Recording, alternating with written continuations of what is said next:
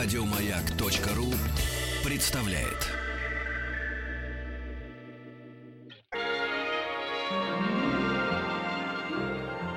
Уральские самоцветы.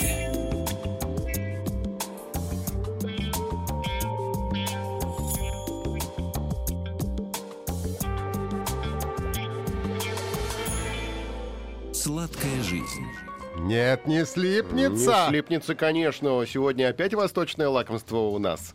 В фокусе внимания. Цукаты. Знакомы тебе? Цукаты. Все знают цукаты. Цукаты я знаю, это если посушить эм, корки апельсиновые, это будут цукаты. Да, в том числе. Вообще произошло это слово от латинского сукус, то есть сок. Ну, это просто сок.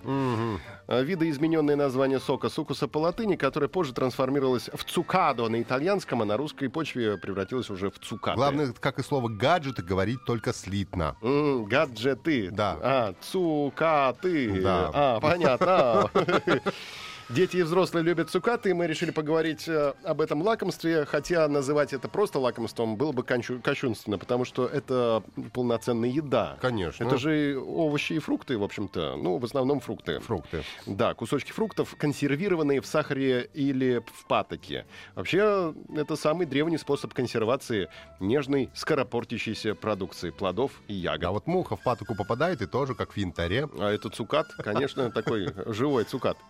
Раньше был, был, да. Мясной цукат. Да. М, Цукаты ассоциируются с Востоком, пришли они оттуда, а уже с Востока кулинары Италии, Греции и других стран Юга подхватили, так сказать, переняли эту традицию и стали готовить цукаты у себя на родине из местных фруктов и ягод. Развозились купцами в регионы с менее жарким климатом. Естественно, это уже, как говорится, копытные, то есть это уже денежки с- сверху. Да, естественно, стоил такой продукт дорого, а значит, доступен был лишь избранным. Русь. Посмотрим, когда пришла на Русь у нас цукатина. Когда апельсины начали выращивать. Случилось это, случилось это во время свадьбы литовского князя Егайла э, в XIV веке. Э, Киев. Проходила свадьба там. И привезли сух- сухое варенье, это тогда называлось. Не было слова цукаты, было сухое варенье. Ну, потому что вот эти вот э, сухие фрукты и ягоды, все подумали, что это сухое варенье. И четыре столетия шло на императорский стол это угощение. В XVIII веке цукаты добрались до Екатерины II, которая очень полюбила это лакомство и велела русским заготавливать цукаты. А ей говорят, матушка, мы уже четыре столетия как заготавливаем. Он говорит, заготавливайте еще четыре. Еще заготавливаете, да, ничего не знаю. А в столице мировой кулинарии во Франции тоже цукаты были очень популярны. А В 17 веке расцвет во Франции случился цукатов на стол. Кушания подавались изысканно украшенными, в том числе цукатами. То есть это еще и элемент декора был. Конечно, цукаты. украшение. Можно, например, выложить твой возраст на торте цукатами. Лучше твой возраст на торте. Мой уже выложили. У меня уже был, а у тебя еще впереди. Возвращаясь к Екатерине II, даже был издан указ нашей императрицы матушкой в 1777 году за 200 лет до моего рождения. Представляешь? Представляю. Ровно. В частности, гласил, что цукаты следует делать из шиповника и розового цвета, грецких орехов, сливы с миндалем и сливы венгерки, клубники, салатных стрелок и других продуктов.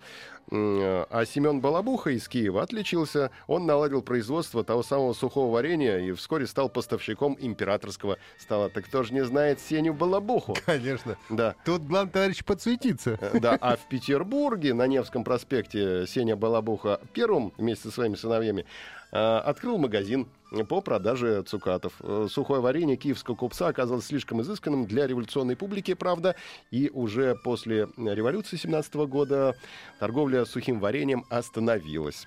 Э, Что еще хочется сказать? Ну, еще раз напомню, что цукаты — это видоизмененное название сока по латыни, которое позже трансформировалось в цукады на итальянском, а на русской почве в цукаты. Сукус по латыни. Вот такое вот э, словечко м, у нас появилось. Это вкусно. Мгм.